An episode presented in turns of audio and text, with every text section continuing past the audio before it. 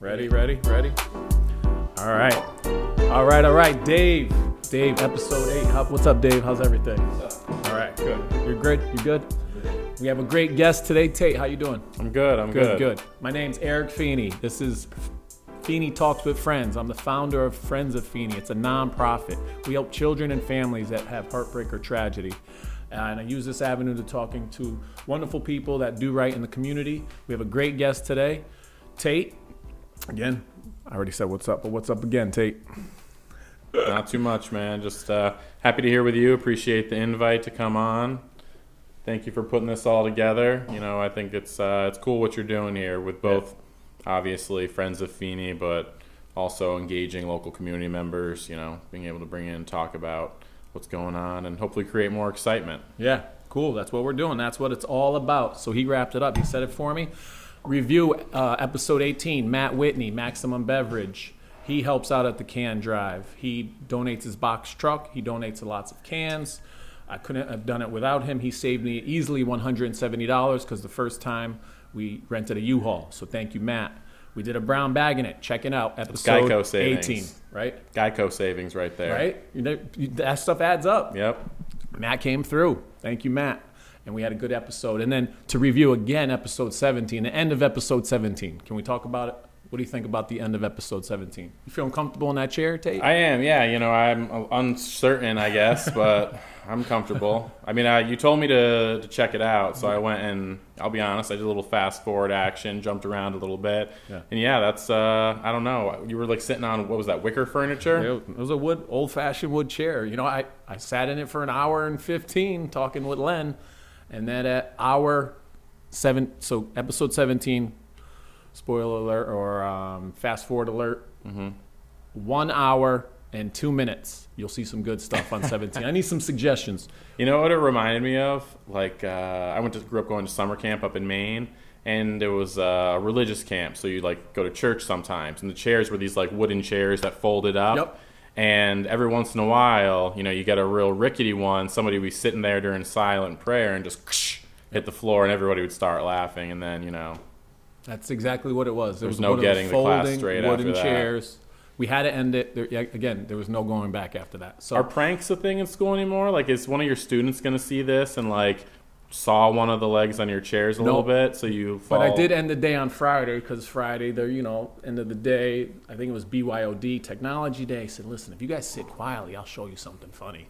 Bring your own device. Okay, gotcha. So it was, they get these things called Eagle Eyes. If you get 15 Eagle Eyes, you earn a prize, and they picked Device Day. So we had some switches and iPads, and kids got 30 minutes of free play. They had to share. They had to be respectful, responsible with their devices. But then, you know, they're excited, and I was like, they loved it. So they went home. I think parents are watching now because of episode 17. Len. All right, nice.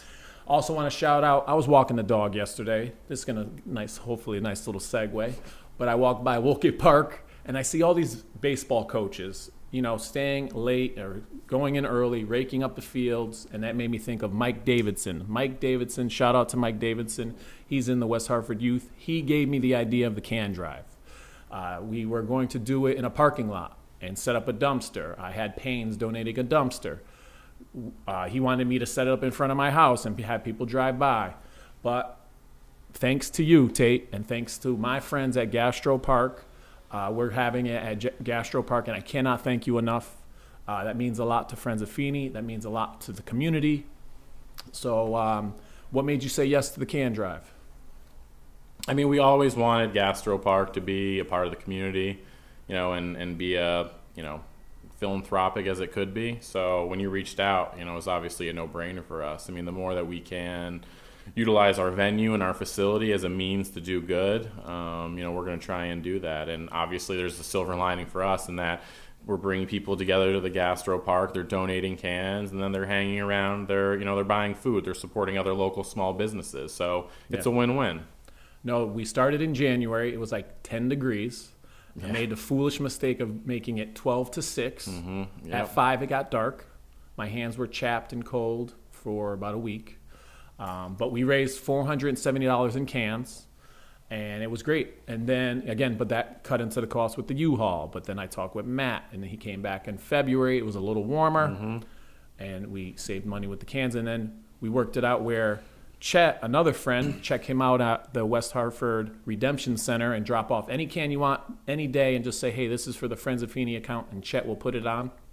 Chet stays open, a half an hour later, so we can just – GastroPark is right down the street. So Matt – we just loaded him up, brought him right down to Redemption Center. Chet eyeballs it. He's like, that's about $260.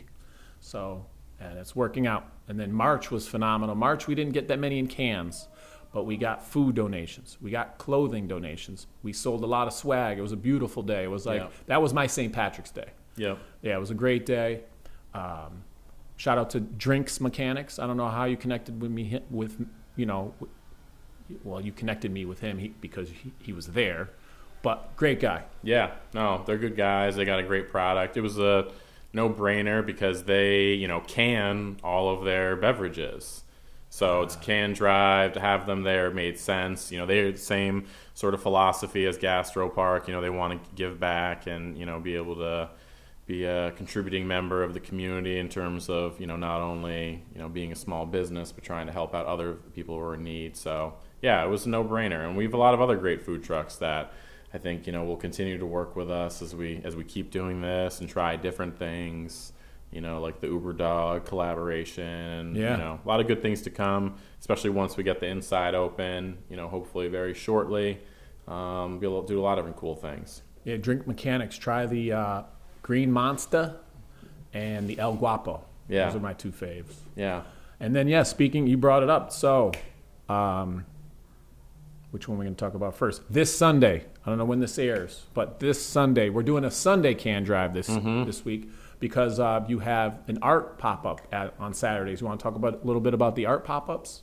Yeah, that's some cool stuff going on down there too. Yeah, the Weha Artists Emporium approached us about doing some art pop-ups.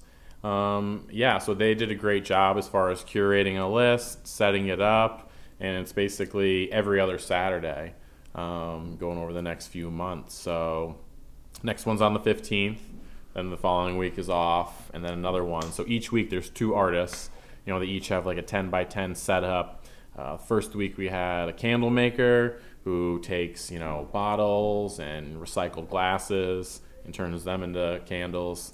And then also this really cool wood maker who had cutting boards, a lot of other things.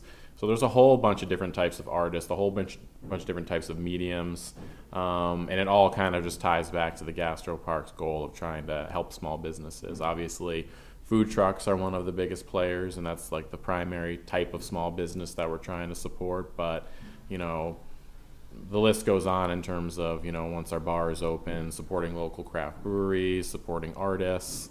The art on our walls is going to be, done by local artists. Some of it might be evolving, or we have a different artist come in on a quarterly basis. So we wanted to be a place that is kind of has something for everybody, whether it be food or, entertainment. And very community driven. Yep, absolutely. That's why I knew the connection was right away because we talked it out and it pretty much I just said my idea and before I even finished, you agreed to it. So again, thank you. The can drives have been a success. We are getting people. We didn't have one in April. April was a busy month on the weekends for the Feeney family. So, But I got emails. Hey, you having another can drive? Hey, we have all these cans. There's a screen. People are taking pictures. These are my cans on my back porch. And I'm like, all right, I believe you. You have cans. Bring them on May. So we're doing May 16th and also May 16th. And then we're trying something, a Yappy Hour. I came up with Yappy Hour. It's going to be a Friday event, May. Did you come up with that term? Yeah, I made that up. I didn't Google it all. Made it up. So made this up. And then it's funny that you say that. Here's a flyer. Let's zoom in on that flyer. It's a BYOD, not device like I had at school, but a bring your own dog event. Yeah. Look at the Uber Dog. Shout out to Uber Dog and Dan O'Brien. We've on a leash. Yep, on a leash. Friendly. Yeah, don't bring any killers. And see this shirt right here? My dog is my friend with the Uber Dog, GastroPark, and let's zoom in on that. That's going to be a t-shirt. And you're going to start pre-ordering those. There's going to be a website. Start pre-ordering it, and it will be there for you on May 21st. Feeney's best friend, is that true? Is your dog your best friend? No, not at all. Oh, okay. No. That little guy. I was never a dog guy, and now I'm a complete dog guy. What were you? Just not an animal person? I pushed it off for a while. Cats? Did you have animals growing up? Yeah. I had like 6 or 7 cats, but... Six or seven cats at once? They kept getting hit by cars. Over an extended period of time? Or yeah, like... no, at one, hit by a car. Okay, gotcha, okay. Hit by a car. Ma was like my favorite, M.A. Feeney, I thought you were a cat lady for a second. Then Otto, named after the Simpsons bus driver. Mm-hmm. And then a couple of them, but I swear they all just got hit by cars. My dog, Susie Q, got hit by a dog. My childhood cat that I grew up with, like my first animal, Pookie. She got eaten by coyotes. Ooh. So we suspect. No, can't confirm that. I guess it's still a cold case, but unfortunately, where I grew up, like, was right where our property ended, Weir Farm, which is like a national park, all woods. Really beautiful place to go hike around, especially in the fall. But just so the woods there were, alive at night. Whoa. No, I'm a big dog guy now. Now it was like. Our guy started in the cage. You've always been a big dog guy, right? Big dog. Where my dog's at. But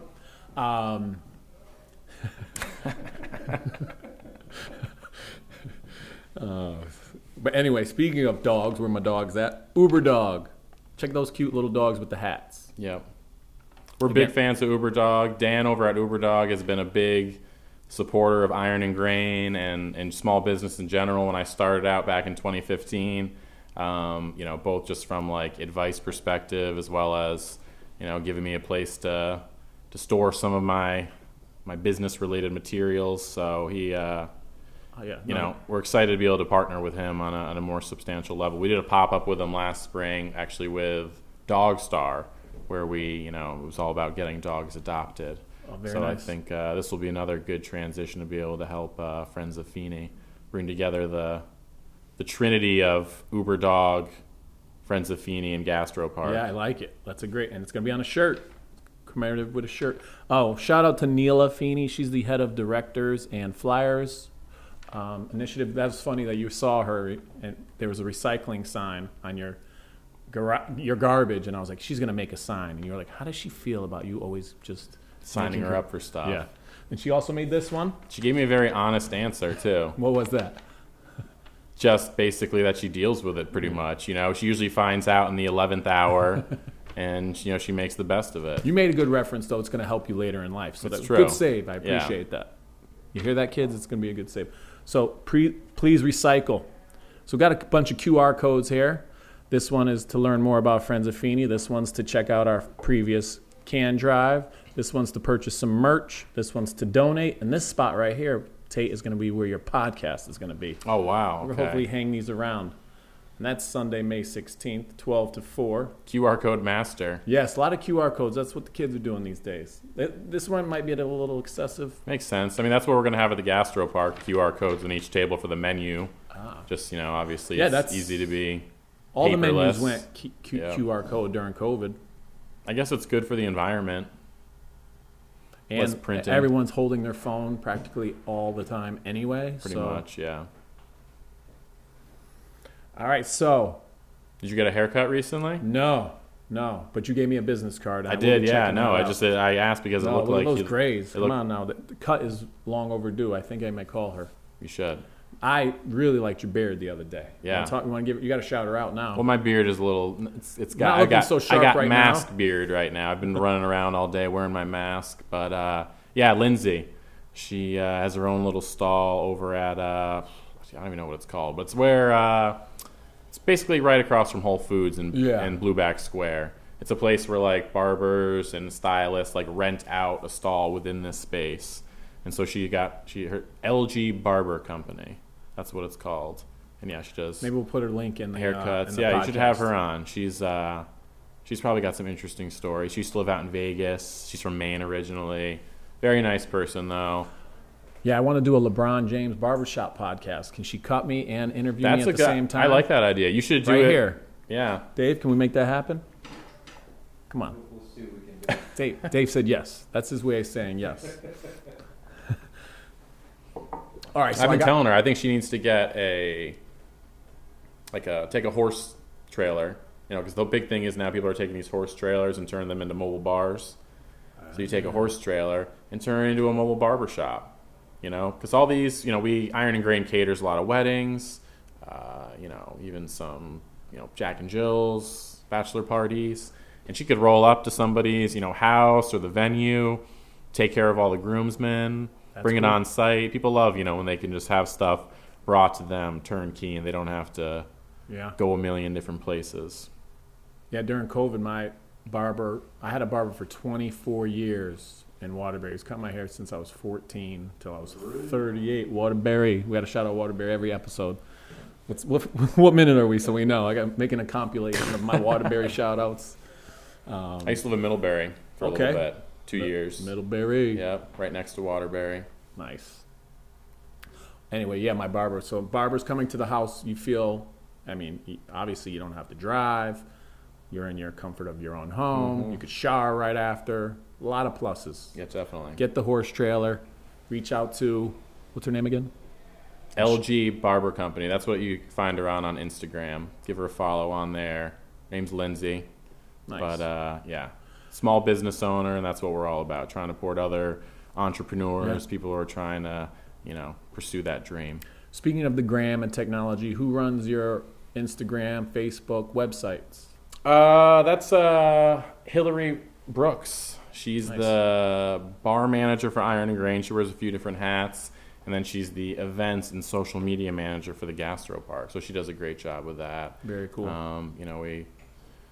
You know, we're very intentional in setting up some brand guidelines ahead of time for what we wanted the, you know, various social media platforms to look and feel like, you know, best practices, you know, trying to keep posts, you know, under a certain number of words, you know, for all the millennials out there who have short attention spans. Oh, yeah. And, you know, obviously posting things that are engaging. Like, two of the most engaging things on the internet are pictures of food and pictures of dogs. Yep. And if you go on the GastroPark social media, we've got those in spades. So, I know, I was this close to getting my dog on the GastroPark. He's got to get a little more. He would not wear the Easter. Yeah. His modeling skills are, he's a little shy. Yep. He did not get a treat that night. That's for sure. He went to bed without a treat. We'll give it another shot, though, because he's a very striking dog. Yeah, he's got a good little mullet and beard and eyebrows. Mm-hmm. That's the only thing going for him. He's all looks. Distinguished is how I would describe him. Yeah, someone said he looks like a wizard. He should be in Harry Potter. He does look like, you know, people are like, people who look like their dogs. Yeah. Bowsers. Oh, is that a thing? Yeah, that's like the term unofficially. I took a selfie when I had my beard out. I had gray in my beard. Yep. And we were Bowsers. We get a lot of dogs at the GastroPark, and not everybody's a Bowser, but we've gotten a few. And I try to like sneakily take a picture of them and send it to my girlfriend. There's another Bowser. Hashtag Bowser. No, yeah, no, dogs are great. It's dog friendly down there. It's kid friendly down there. Yep, definitely. I can walk there from my house. You just got a great thing going, and I think it was a wonderful idea, and it was the timing, even though the world was not in good timing. I felt that opening, that it was outside, safe. You were keeping people separate. You're still keeping people separate. And just, I thought it was a good little idea. Where did you get the idea? Who were the brains behind the operation? Yeah, I'm not saying you're not the brains behind the operation. No. There's many hands at work here. It all started. So my previous job, or I shouldn't say my previous job, but one of my prior jobs, I worked there for about 8 years.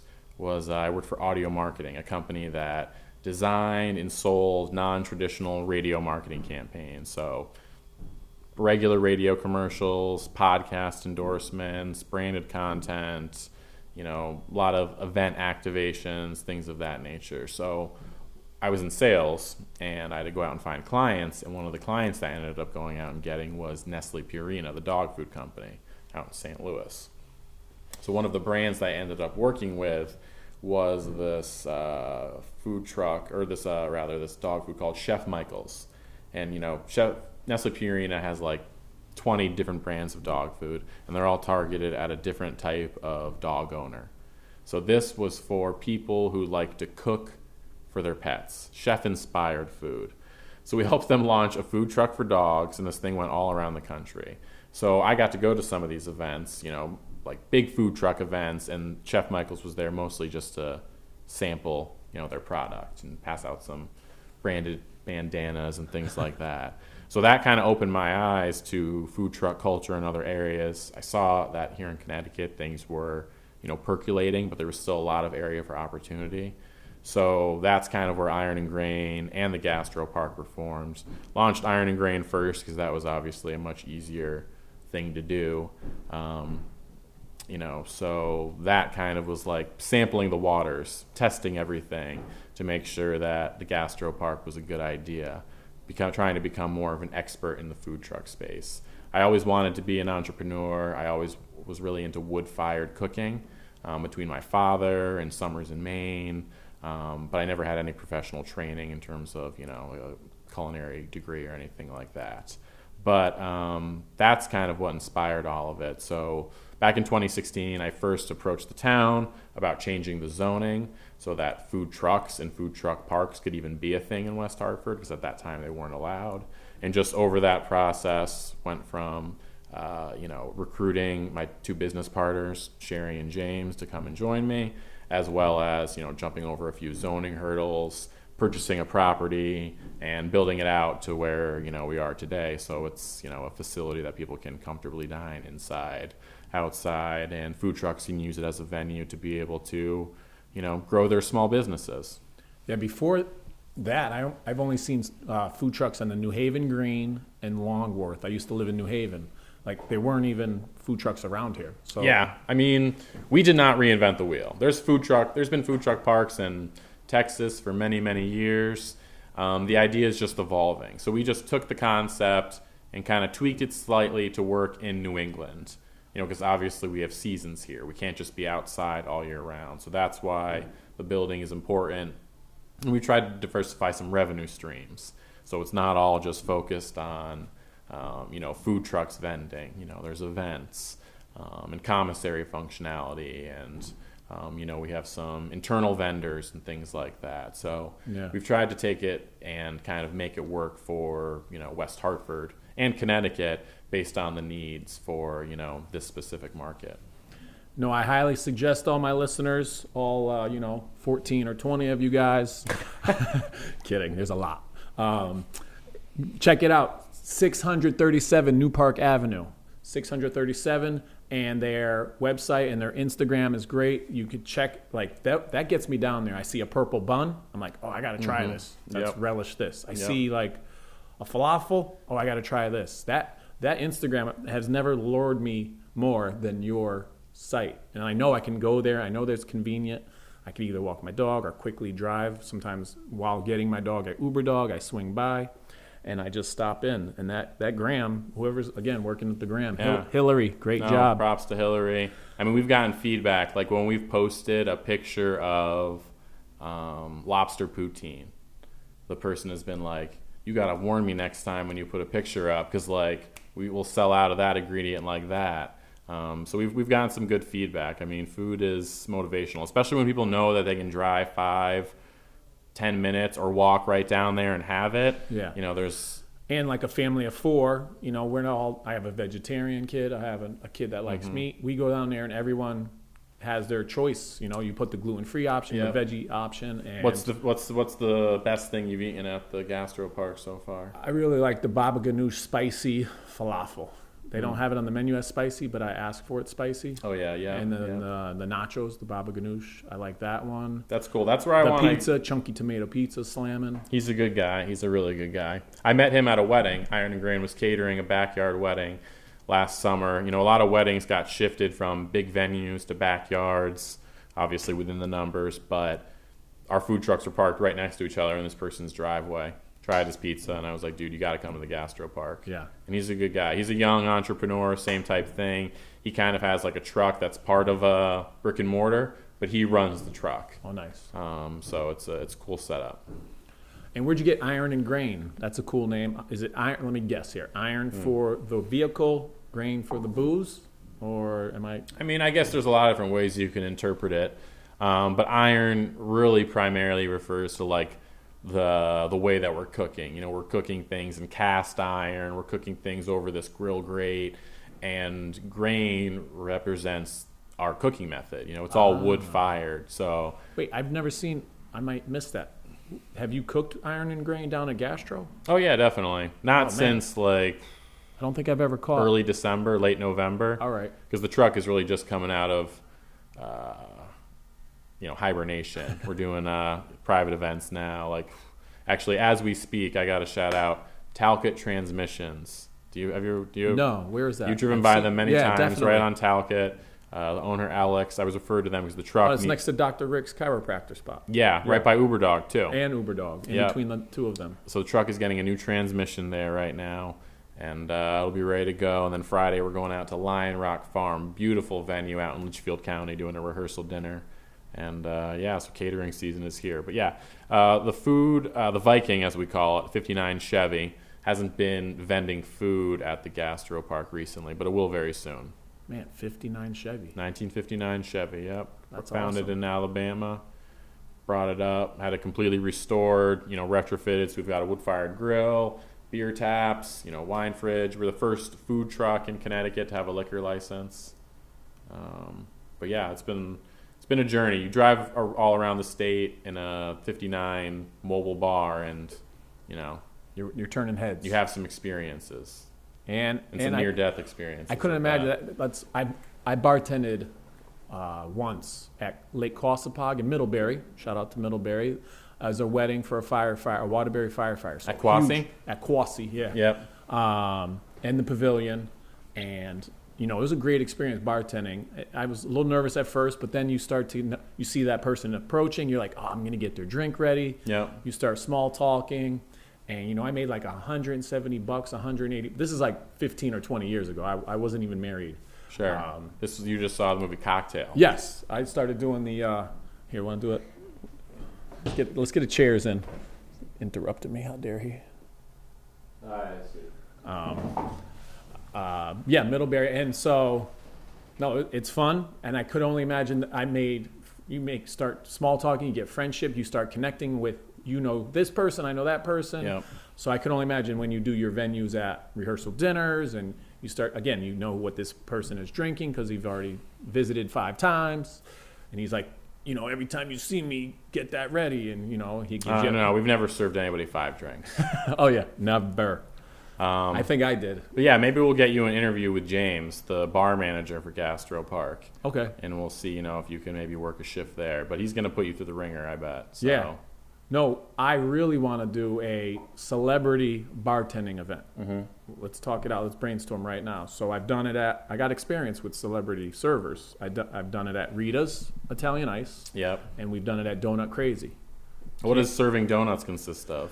Let me grab the pink one. Here's the pink one. I was thinking maybe you just get a bunch of taps. We're going to get Be a Good Friend cups. Mm-hmm. If everyone buys a cup, they get that first pour. Mm-hmm. And for half an hour blocks, we'll have like a celebrity. Yep. Dave's going to be a celebrity. Yep, he'll serve from 5 to 5:30. You know, Dennis House was a celebrity. Derek Slapp, the mayor. We got, you know... friends of Feeney, they're everywhere. We'll fill it up, and then people will come to see their friend, you know, like the head of the PTO or principal of a school, the head of the baseball, Little League, the football. Mm-hmm. So yeah, we definitely figure something like that out. All right, you heard it here. He agreed to it. It's happening. June look good for you? We're going to have to work on the celebrity list, though. We got to step it up a little bit. All right. No politicians. All right, get them out. Hey, it's your place. Your call. You started to beat me to my own game. My best, worst, first, last. I watched 2 episodes. Yeah, you put me on the spot. Yeah. My best food truck spot. Mm-hmm. So what's your best? You make drinks, obviously. Yeah. You want to do best, worst, first, last drinks?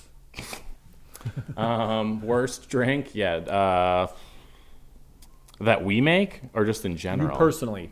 Your whole life, even. Oh, whole life. Gotcha. Let's focus on best. I mean, honestly, one of our most popular items is our black and blue slider. I really enjoy that dish. We've converted a lot of non-blue cheese lovers. A lot of people are like, oh, I don't like blue cheese, and we just say, trust us. You know, it's pretty balanced. So black and blue sliders would definitely be the best dish. Best cocktail, I mean,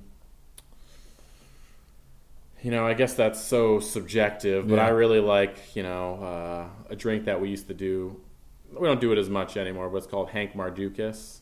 It's kind of like a dark and stormy meets like a Mai Tai almost. Who is Hank? Is he a person? Hank Mardukas. So, I love movies. A lot of give me a hint first. I'm a movie guy. Okay, so Hank Mardukas. It's a Paul Rudd movie. All right, just tell me then. Okay. Not a fan of that guy. You're not a fan of Paul? Is he Ant-Man? Yes. All right. Huge fan of Ant-Man. Excuse me. Take that back. Okay, good. I apologize. Right. Paul Rudd has been making movies. Friends. I mean, I don't know if he has a Lifetime Achievement Award, but he should. All right. Name the movie then. The Bill and Dave thing? No, definitely not. I Love You, Man. The whole premise is he's getting married and he has no friends. And he's looking for a best man, and he meets Jason Segel. But his father is, I can't think of his name, but you'd recognize him, really decorated actor. And they're at dinner one night, and he's talking about who his best friend is. And his best friend, as he claims, his other son, Andy Samberg's character, but also this guy, Hank Mardukas, who they used to work at IBM with.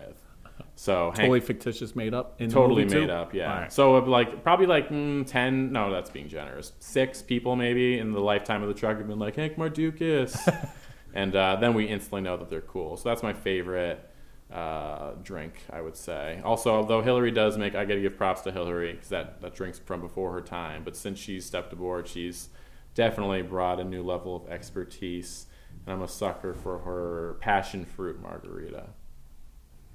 No, I like her old fashions. Cheers to that. Yeah. So no, she does a good job. She's great. So that's the best, worst, and last. What's the last drink you made? The last drink I made? Yeah. Did you make a drink today? No, I did not make a drink today. Although they don't know what time it is, I guess. It could be 8 a.m. for all they know. So my go-to drink, my nightcap drink that I have after a busy day, usually 7 or 8 o'clock at night, I'll have a mezcal Negroni. So a traditional Negroni has gin in it. So instead of gin, I put mezcal, which is, Is that tequila? It's not tequila, but it's kind of like tequila. It's a very smoky, liquor. You serve those down there? Mexico. I'm going to try one next time. We don't always have them. Well, actually, we did for Cinco de Mayo. So we have, if you come to the park, you can get one now. All right. Or if you come to another Iron and Grain event, we can hook you up with one. I should have brought one of those. What, do you like mezcal? I'll drink it. Yeah, big fan. Big fan of, has a nice smoky flavor to it.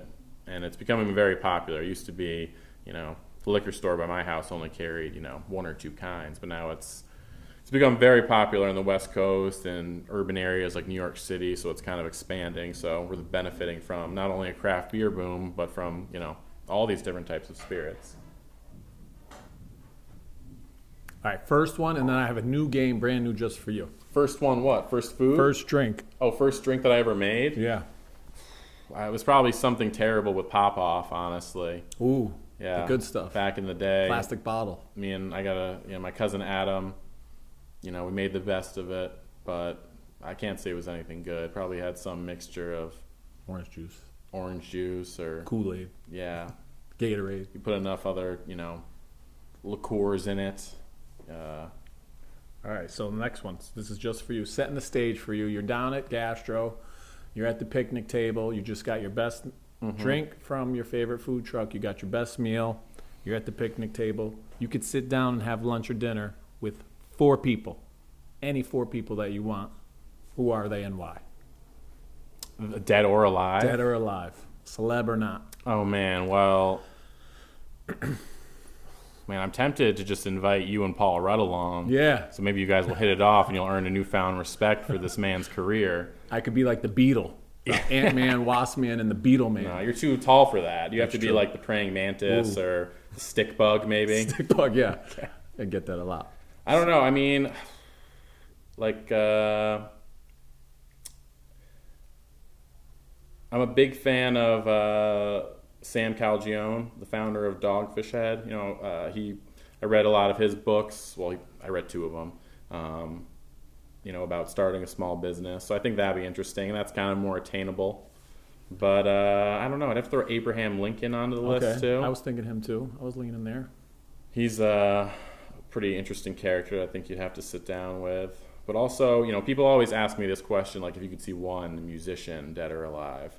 I think it would be great to see Jimi Hendrix in his prime, be able to transport that.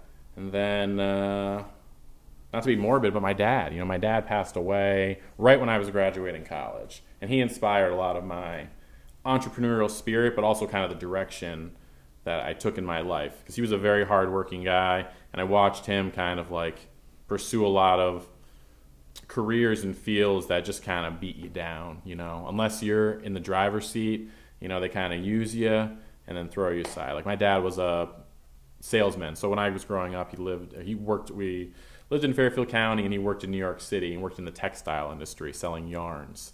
And then eventually that went all overseas. So he had to reinvent himself, and then he became a wholesale building material guy, and then the economy tanked. So I kind of like really saw his job experience and thought like, wow, I want to build something so that I can be in control, so that I'm not, you know, one day, you know, 60 years old and, you know, being used as the scapegoat for why, you know, this company is succeeding, and then I get kicked to the curb. So good answer. I would like to sit, you know, it'd be fun to talk to him and just kind of, I'm sure he'd be proud of you, where you are and what you're doing, and, you know, he inspired you. So two inspirations, and then political leader and a musician. I think I had that same. I was my grandfather, Patrick Feeney. Never met him. Yep. He left my dad and like died in Ireland. So I would like to see, you know, talk with him. Who else? I had a bunch. Cat Stevens for some reason. ODB from the Wu-Tang Clan. That would be an interesting conversation for sure. Martin Luther King, JFK. Yep. And maybe like Michael Jordan or Anthony Mason. I'm a Knicks fan, so. So fun, I'm a Knicks fan as well. Yes. My first sports jersey that I ever purchased. Mace in your face? Anthony Mason. Get out. Yep, number 14. Come on. I've always kind of liked the, you know, the role player, the dirty work. You know, I do have a Patrick Ewing jersey, but like I didn't want to get like, you know, Eli Manning's jersey. Yeah, you know, everyone had that guy. Exactly. So I have an Anthony May, like I have a Nick Van Exel jersey. Ooh. Randomly, you know, but Nick the Quick. Loved basketball growing up. Big fan of the Seattle. Knicks were my favorite team. I'm not one of those guys like, this is my third favorite team, this is my fourth. But I also loved the Seattle SuperSonics. Yeah. So I have a Shawn Sonics Kemp jersey, the Rain Man. Yeah. That's the number one like Darty jersey. Day party. Darty. What's that? A Darty is a day party. And that's what people like wearing to day parties? Is There's Shawn top Kemp. Five. The Barstool put this out. And actually, no. That wasn't on there. And I wrote that should be on there. The Rain Man Shawn Kemp Sonics jersey is the best jersey to hang out in. Really? Disagree? I mean, it's up there for sure. I'd have to think about it. I had the Mace in your face. He was like you said, role player, can guard anyone. Yep. I saw man Charles of the year. Oakley at the casino, like right before the pandemic. Mohegan or Fox? Yeah, Mohegan, yeah. Did he get kicked out of there too? I gave him some love. No, I told him I thought it was a crime the way he was being treated. And then like maybe a year before that, I saw Gary Payton at the airport. Come on, I like him. And I made him take a picture with me. It was like 6 o'clock in the morning, and I was like, let me get a picture. And he was just like, oh. You didn't get one with Oak? You're scared. I was too drunk, honestly. It was at Winefest. Oh, yeah. Every year, like for, I don't know, maybe 8 years now, I go to Mohegan Sun Winefest. Yeah, my buddy swears by it. The pallet, Savage Pallets, loves the Winefest. What's Savage Pallet? Is that his company? Yeah, he makes out of that. See that pallet up there, the Direct Line Media? Mm. So he'll make out That's of, sharp. Yeah. And we're going to get one for GastroPark. We should get him to do a pop-up at the GastroPark. Yeah. Ooh. Yeah. Savage, I mean, Mr. Savage. So Savage Palette. You're going to do a pop-up at the GastroPark. We're getting you a GastroPark. I won't surprise you, but I like to be surprised. That's a great idea. Savage, you're in. But yeah, Winefest is a good time. No, he loves it. He swears by it. And I was going to go this year. Like, they get, you have to book a hotel, obviously, to be safe and respectful. And I mean, you don't have to stay there. Like, I've done it a few different ways. Like, sometimes it's too cost prohibitive to stay there. But there's so many hotels around that offer shuttle services that you can, you know, stay at a Marriott, and I'll use points, you know, and just... Yeah, right up the street a little bit. Exactly. Yeah. And they offer a free shuttle ride. But I'll be honest, it's gotten... Each year, it gets a little less good. Because they used to do it in the ballroom, and now they've moved to this big, giant convention center. Like multiple floors, too, right? Or no? It used to be. Because they had... It used to be multiple floors, but now beer on one floor? Yeah, it used to be wine and all this stuff on one, beer on the second... But now it's in this big giant field house. Like, you could fit like a football field and like two football fields in this thing. It's on concrete floor. Still fun, but different. But yeah, Oakley was there for that. I like Oakley. I don't know if I saw anybody fun. That's my problem with the NBA now. Not so much that a guy like Charles Oakley couldn't maybe. I mean, Charles Oakley did have a jump shot, but there's no way he's hitting a three. And, you know, Charles Oakley's MO was he wanted to beat you. Oh, yeah. You know? And at all costs. Yeah. Now all these guys are kind of friends. I mean, some of them don't like each other, obviously. Yeah. But at the end of the day, there's a lot of other things going on. And I just feel like the intensity has been turned down. The level of play is higher. I'll give people that. These guys are precision athletes. Well, I named my dog Barkley, my wife's favorite player. And my favorite player is Sir Charles. Like, you know, he never won a championship, but, you know, was not afraid to slap Bill Lambert, double like takedown Shaq, you know, slap someone on the plane for owing him money on a $2 poker game. Mm-hmm. You know, Barkley was the man. Oh, I love Charles Barkley. Yeah. And I would say, like, the roughest player now is, like, Draymond Green, and that's a huge stretch. And someone on the Raptors, you know, like... I don't know, Serge Ibaka or someone, you know, there's not like that tough brute. Like Mason would, like the 94 Knicks they were my favorite team of all time. There's no enforcers in the league anymore. Like Jordan would just get pounded every time he went to the hole. Yeah. Oakley, Mason, Harper, Ewing. No, great. Yeah, basketball has changed. And then, yeah, like you said, no, they all hit threes now. And just, I don't know. Top five. Who's your top five right now, all time? Top five NBA players. You like LeBron or? Yeah, I like LeBron. Are you Jordan, LeBron, or Kobe? I mean, Michael Jordan all day. Okay. Does that say because of your age, you think, or just? I just think, you know, at the end of the day, Jordan had pieces around him, but LeBron James's teams have been stacked. Yeah. You know what I mean? Like everybody talks about Scottie Pippen like he's Dwayne Wade. Scottie Pippen is not Dwayne Wade. Yeah. You know, very good player, but, you know, still. LeBron has just played on better teams, and I think Jordan just dominated so, you know, consistently. You know, if he hadn't left basketball, he might have won, you know, five or eight in a row, you know? Yeah.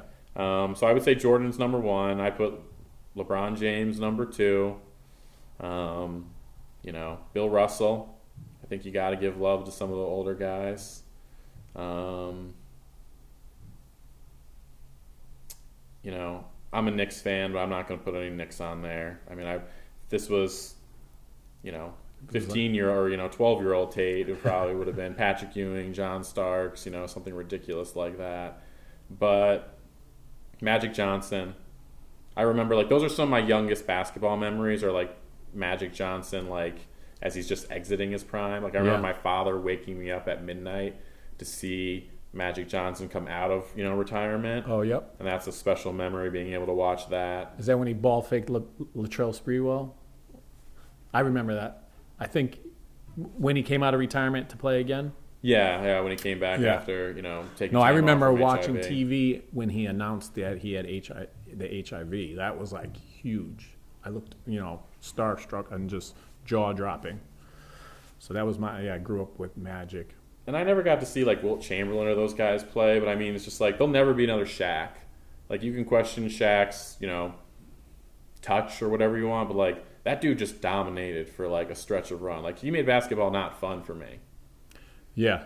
And he would take a beating too. Yeah, I mean, it was like he was just like a physical. Did you see when specimen. I broke the chair? You hear what I said when I broke the chair? Like, did you say that was like Shaq? I shacked the chair. Yeah, that's a verb. Like kids, I don't know if people knew at 17. I said I shacked the chair. People probably like, what is he even talking about? Like he would destroy backboards, and I shacked the backboard. Yeah, I shacked the chair. That's basketball terminology. I got to throw Larry Bird in, though, because when I was very young, I tried to emulate my shot after Larry Bird, you know, shooting above my head, you know, because I was a little bit of a late bloomer on the height side. I didn't really hit my above average height until my senior year. So I got to throw Larry Bird in, I guess, in there, too. Yeah. Larry Legend. No. Yeah, Larry. So I took the teacher test. It was really hard. I took a principal test really hard, but I had a good luck thing.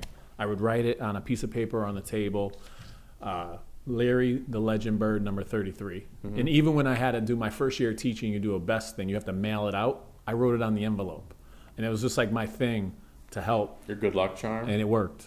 Oh, Bird. Superstitious? Are you superstitious? A little bit when it came to that. And it worked. It's not superstition, unless, you know, as long as it works. I'm messing that up, but as long as it works. But Larry Bird, I have the Indiana State jersey. It's like a triple X right now, so it doesn't fit. Obviously. It's a triple X right now. Yeah, like it's gonna change. Well, back you're planning on shrinking it. No, well, like 10 years ago, I couldn't get away with rocking a triple X. I maybe had like 10 pounds on me. The style now, if I put that on, oh my god, I can't believe I even purchased it that big. Yeah. Well, maybe we'll come back in style. I know. I just got to hold on to it. No hoop. You got to get a hoop thing down there somehow. I do. Are you ever gonna get TVs? Yeah, we'll have a couple TVs. I mean, we never want it to be like a sports bar vibe, obviously, because we want to keep it social. We want to keep people engaged.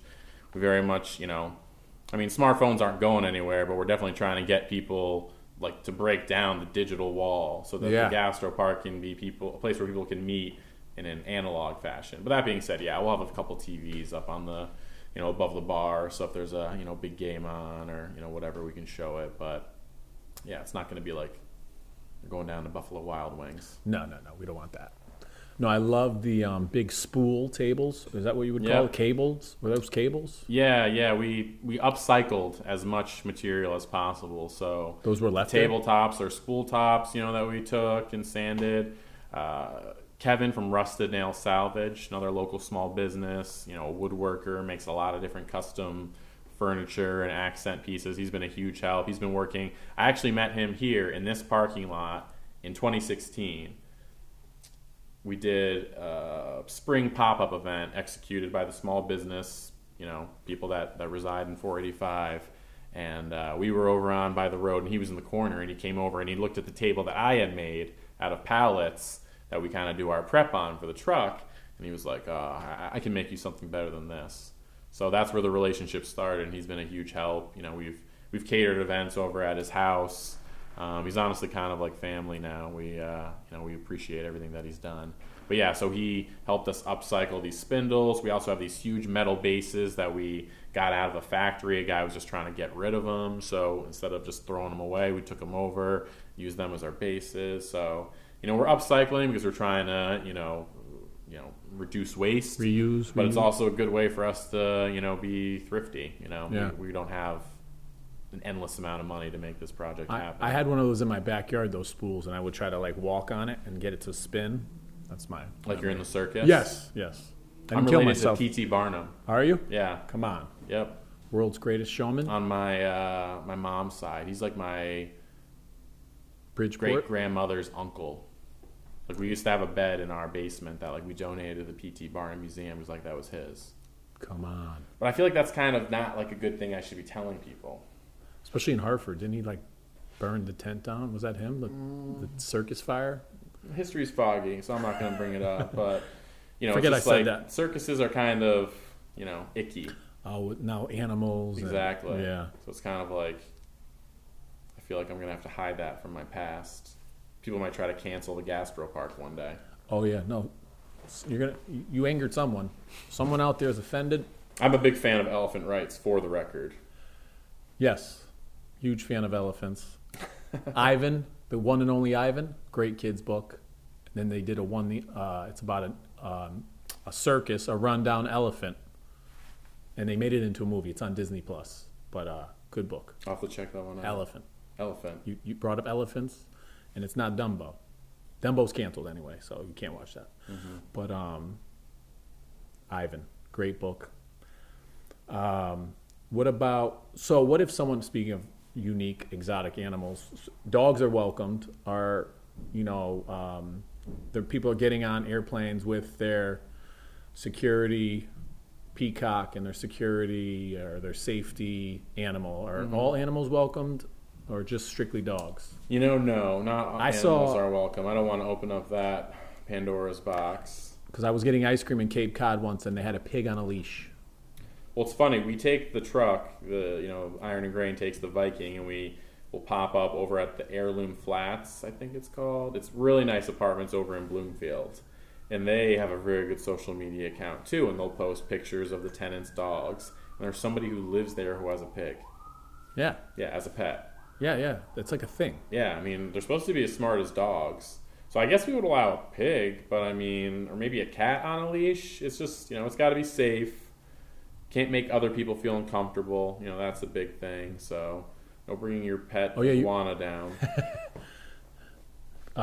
Sebastian Menacuso, I always jack up his name, has a great bit on people getting on planes with their peacock on their shoulder. Sebastian Maniscalco. Yeah. Who said that was a good idea? Who let you leave the house like that? I love stand-up comedy. That was one of this job I used to have that inspired, these businesses. One of the best things about it was some of my clients were out in L.A. So I used to have to go out to L.A. to service these media agencies, and I would always hit up, the Comedy Store while I was there. Come on, you've been there. I've been there probably 10 times. And, I've seen some people come on stage that were not on the schedule. Yeah, late night, practice. Bill Burr's made fun of me. Whitney Cummings has made fun of me. I saw Chris Rock show up once unannounced. No, I'm a huge Joe Rogan fan. I saw him once. Come on. Yeah, he talks about it. I want to go to the store. He's opening one in Austin. I got roasted once at, the Funny Bone or... City Steam. Yeah, and I'm, front row, right in front of... the comedian I had. People have reached out to have comedy shows at the GastroPark. Come on, do it. I don't know. I mean, I love comedy, but bad comedy is rough. Yeah, you get booed off. I mean, it's just, I've seen it at breweries where Iron and Grain has been vending, been the food truck, and there's been people doing it. And don't get me wrong, I'm not saying I could do a better job, but it's kind of painful when somebody's out there, and it's tough when you it's uncomfortable. I hear Joe Rogan talk about this. You need to have the right room for comedy to be. A productive atmosphere. Yeah. So it's something that maybe we'll look to do. On outdoors occasion. Rough because you don't want side conversations. You want to make sure people aren't engaged. Mm-hmm. Yeah, I'll give it a whirl. Don McDonald, love him. Yep, I used to love him too. I saw him once. He gave up. Everybody got their money back. That's so his shtick, though. I thought he didn't even try. That was his thing that he didn't try. He roasted someone. Shatner, and was you have nothing on your head, or nothing in your head but a hat. He's lame jokes, which I thought was his shtick. Yeah. But they really, to the point where he gave his money back. Yeah, I mean, he was so drunk, he wasn't even saying stuff on stage. Okay, all right. And people were just ugh. It was in... Google his ESPY Awards when he hosted the ESPYs. Oh, boy. He's not allowed on ESPN anymore. I believe it. He's got an Anthony Mason dig. Oh, really? It's terrible, yeah.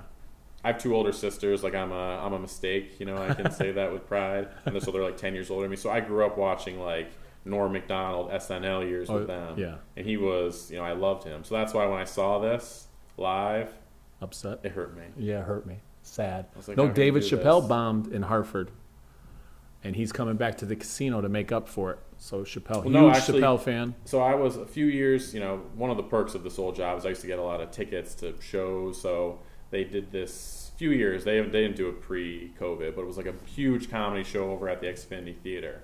And so I went one year, sitting in the lawn, and Louis C.K. was the headliner. And the previous year was the year that Dave Chappelle was out there, and he just basically told the crowd, F off. And Louis C.K. ends his bit, you know, because several comedians had referenced Dave Chappelle throughout the night. I made like jokes, kind of like poking fun at his expense.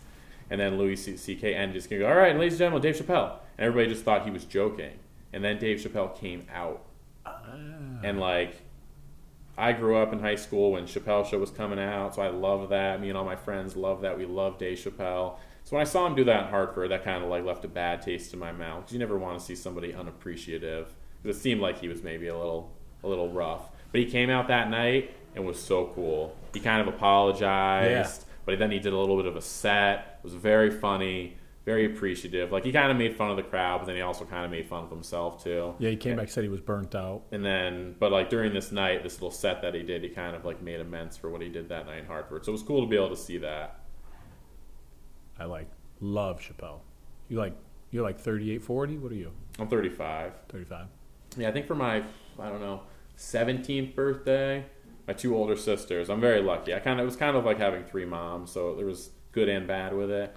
But for one of my birthdays when I was in high school, they took me to go see Dave Chappelle at Caroline's during the height of Chappelle's show, and he performed there. It's kind of a letdown there too, because he was very inebriated. Yeah, but a lot of other funny people. I saw Paul Mooney at Caroline's. He was on the Chappelle Classic, a couple times. Yep. Who did I see? I actually went to a Red Sox-Yankee game, and my friend, my old roommate from college, was in Brooklyn. He's like, "Come, there's a concert." I went to the Dave Chappelle Block Party DVD. Oh, really? Like Erykah Badu, I think Nas. Like, it was free. Let us in, patted us down. We were in it. Still haven't peeked to see if I made the DVD, but I was. You haven't studied that thing? I know. I got to zoom in. But they were like. Speaking of, Chappelle comes out. He's like, "There's guns on the roof," and there's like snipers on the roof for security. But during COVID, he was doing those like performances in a field in like his town in Ohio where he lives. Yeah, it would have been pretty cool to go to one of those. They say those are great when like you said, you didn't expect to see someone at the store. Leno pulls up, and they'll sometimes go on till like 2 a.m. Yeah, no, huge comedy. That's the great thing about LA is like. There's such a high concentration of comedians right there that you never know who's going to show up. You know? I mean, and we've gotten great seats. Like, I've been me to you, Bill Burr. I like that. You know, I had Bill Burr make fun of me for how many pillows I had in my bed.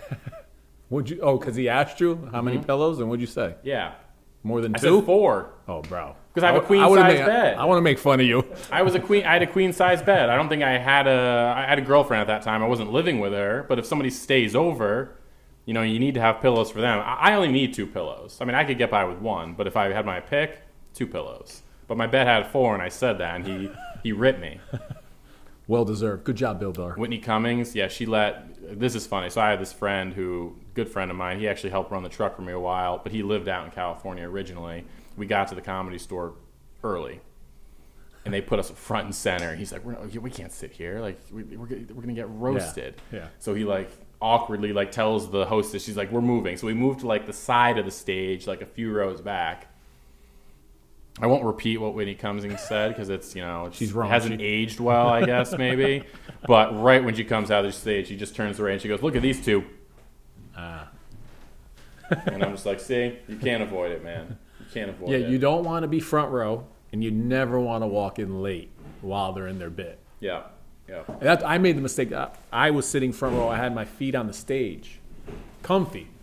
He goes, "You comedian?" And I looked around like, "No." "Then why are your feet on the stage?" And I was like, oh, sorry. I thought I was like chilling, you know, I got my girl and my wife now, but why, are you a comedian? Put me like on the spot. I like, Durr. Or one time New York, like, who's farthest away? And people were like, you know, California, Nevada, Connecticut.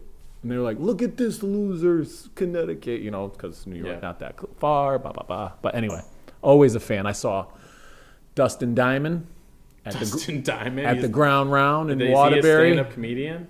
Rest in peace. I think he's had a lot of careers. Yeah. He got a little raunchy and inappropriate, but it was because we were yelling Screech and Lisa Turtle and Zach. We get a little heckle going on. But let's talk about Gather and Graze. I love the shirt. Yeah. Thank you so much. This is hot off the press, ladies and gentlemen. Am I the first? Come on. First, worst, best, last? Yeah, you're the first. Yeah. I literally, those got dropped off by Idlewild today. Nice. Gather. Three. So you're the first one to be donning. Yep, that's right. GastroPark. No, I love the little, I love your symbol and logo. Do you have a, did you have a graphic designer or brander? We did, yes. Yep. Eric Pankey.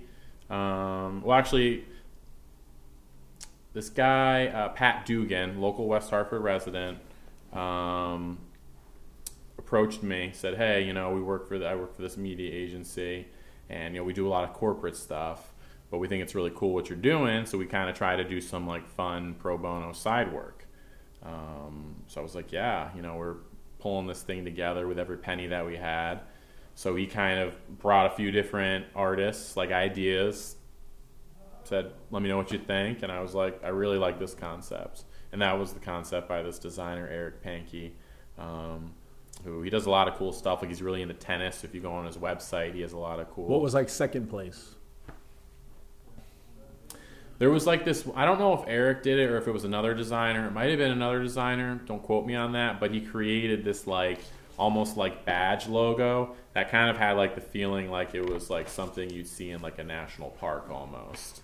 Like, we obviously have the picnic table, which kind of is in the forefront. But this I was going to say that's 100% like almost Yosemite, like, you know, this one thing. So that was kind of cool. And we got a bunch of other cool ideas, but obviously you can. You that know. Really sells and spews and very brands GastroPark. Very fitting. I think that's well done with the choice, well with the design, Eric. Yeah. Connect them for Friends of Feeney. I want to try to get a swoosh. You know, like something that... A brand mark, Yeah, no, he's great with that kind of stuff. I mean, I am very grateful for what they did.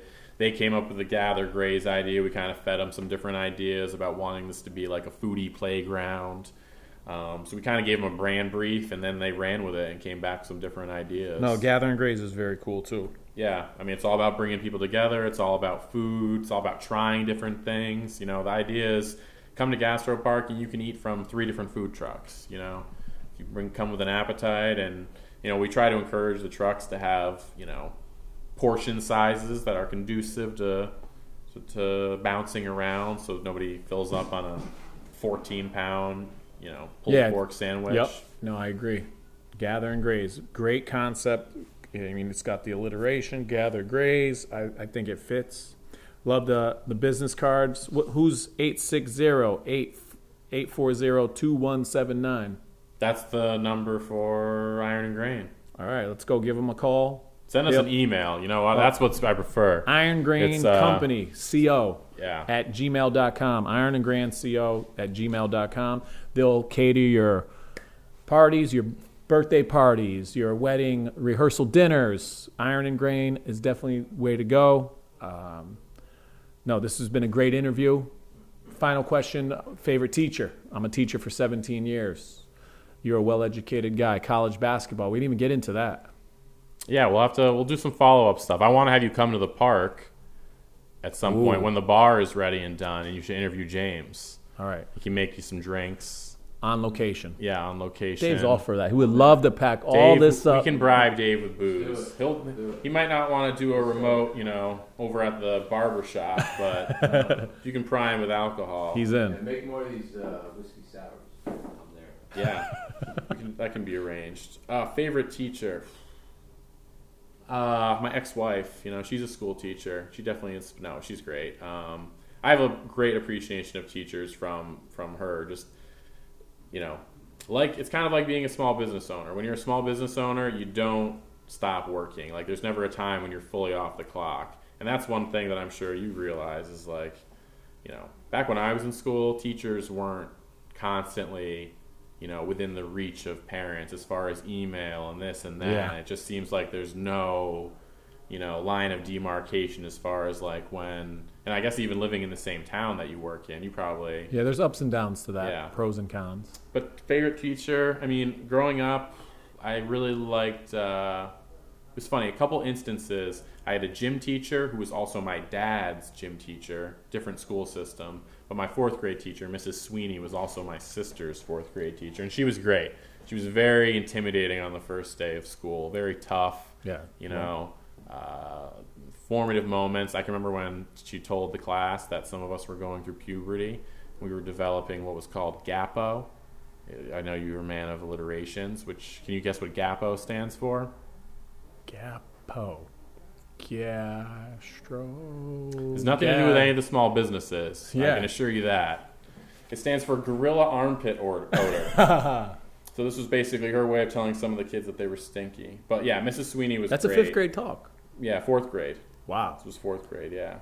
So she was great. What's she in the water over there? Where is this again? This was in Wilton. Cider Mill. Yeah, so the Cider Mill is fourth and fifth grade. That's good water. What did you have for sixth grade? Sixth grade, you go to middle school, and sixth grade is when you have multiple teachers. So did you go to Cider Mill? I went to Cider Mill for fourth and fifth. And then 6th, 7th, 8th are middle school. Did you go to Wilton Public Schools? No, I'm going to teach at Cider Mill. Oh. She taught 6th grade, though? I think it was 6th grade. She taught social studies and all that. Okay. Shemaleski. What's her name? Patricia Shemaleski. That sounds very Did you familiar. Have a Mrs. C? I'm sure they called her Mrs. C. Yeah. She did her name, like, to the Mickey Mouse theme. CHMIELEWSKM. Smart. Well done. Do it to a song they'll remember and learn it. I remember there was a time where I could name all of my teachers, you know, K through blah, blah, blah, but who knows when that stopped being a skill I could do. But yeah, Mrs. Sweeney, I guess if I had to focus on one teacher, give her some love. I don't know what she's up to these days, who knows, but she was my sister's teacher. She was hard-nosed, but by the end of the year, you know, you knew she loved you. No, yeah, there's always that joke, don't smile till Christmas. Got to set the bar, you know. Yeah. One of my best friends, Jeff Remillard, he helps me out on the truck a lot. He'll work, you know, 1 or 2 days a week, but he's a school teacher down in Naugatuck. So I just, you know, the high school or no, he teaches over at Hop Meadow, I think it's called Hop Brook, yeah. So I mean, I see what he goes through and just, you know, all the energy it takes to run a classroom. So. Nothing but love and respect for the teachers. No, I sent my first email this morning at like 5:45. Just sent one.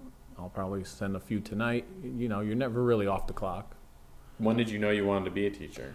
I'm a big brother, and my parents got divorced, so I kind of just was a mentor to my little sister, you know, while still bullying them and beating them up and tying them together and putting Kool-Aid in squirt guns and squirting them with it. But besides all that, just... you know, make it short. It's my neighbor, one-on-one mobility, every time. No, I wanted to be a teacher. So college, I went to school to be a social worker. Mm-hmm. State went on freeze. I graduated with sociology. I got my elementary ed degree from University of Bridgeport. I got to internship at Kingsbury School, the same school I went to as a kid, which was great. Like you said, I saw teachers that I had. My fifth grade teacher was the principal. Yeah. So it was just great to be back. And my third grade students, I knew their uncles, their cousins, their parents. So I was like, I know, you know, Eric Iverson. I went to school with him, and I knew, you know, all these different people, Tony Powell, and just students that or even just last name, I would just name or pretend I even knew them, and it would help build that relationship. But I knew I wanted to be a teacher, just helping kids at a young age. Now that the older I get, the younger grades are getting a little more tiring, you know. Mm-hmm. I have my administration degree, so at some point maybe I'll make that next step, but we'll see. What, become a principal? Yeah, vice principal. But I love this community. I love West Hartford. I started at Wolcott School when my daughters started kindergarten. So I was there the entire K-5 experience with my kids in the same school. Like, you can't put a price tag on that. You can't. It was like the lotto. I know a few people like that. I don't know. Like, what do you think your kids thought of that? Do you think they loved it? Yeah, by fifth grade they didn't look at me and wave at me, but you know, kindergarten through third, it was cool. So I remember I had a couple teachers who their kids were going through the school system, and I just thought, like, God, I would hate that. I think it was good because they were well-behaved, good kids. If they were like troublemakers, that changes things. They would have been animals, I'm sure, without your supervision. It's all me burning the school down. No, thank you again for the flyers. Please recycle. Look at those QR codes. Neela, thank you. Decoration committee. Great kids. You know, I just want to model that we're taking care of others. We are okay. We can help out. You can hold the door for someone. You can pick up trash. You can use your manners and be polite and just do right for everyone, and you know, everyone around. So, and absolutely. Thank you again. We are collecting cans this Sunday. We are collecting food for the food pantry. We've donated maybe 15 bags one time and 12 bags the other time. We are currently collaborating with Max and Lily's. Thank you, Michelle. Thank you, Lindsey. She's another West Hartford teacher. She connected me with Michelle from Max and Lily's. People can donate their consignable clothing, which is like nice. Don't, it has to be clean, you know, stainless. Like don't wear it 42 times and then try to return it. Yeah, it's consignment shop stuff. And then we'll build an account at Max and Lily's, and then a family in need that may have just had a house fire or need some clothing, we could send them over and they can use our account. Buy some of the new GastroPark merch that we've got. We've got long sleeve shirts, t-shirts, tank tops, hats, yep. And then, you know, downsize some of your closet. You know, pick out some of the nicer things that are less worn that you're not going to wear anymore. I've got it. You've got it. Oh, yeah. And then, you know, donate those. There's a rule. If I get a t-shirt, I got to get rid of 5. If I buy sneakers, I got to get rid of 2. Yep. There's a rule in the house. I have a sneaker, t-shirt, hat. My girlfriend's father has a similar philosophy with coffee mugs. Ooh. Every once in a while, we get a package in the mail because they live out in Rhode Island. You just give it a shake, and you're just like, oh, more coffee mugs. He orders them online, too. He likes it. No, I mean, he's sending us the coffee mugs from his house. That he got a new one, a new nice one that he's stoked about. And he doesn't want to throw them away. And he's like, well, these 3, you know, I can't fit them in anymore. Send them to Tate and Jess. Smart man. And then we, you know, get to enjoy them. I like it. It's the circle of life. Yep. And then when he goes over there, he knows he has his choice of his favorite cups exactly. At your spot. Yes. But again, great conversation. Check out GastroPark, 637. New Park Avenue, right by Butler Power Equipment. It's off of a little road that's technically right off of New Park Avenue, but it technically is New Park Avenue. Yeah. So, is there a name for that street? No, it's New Park Avenue.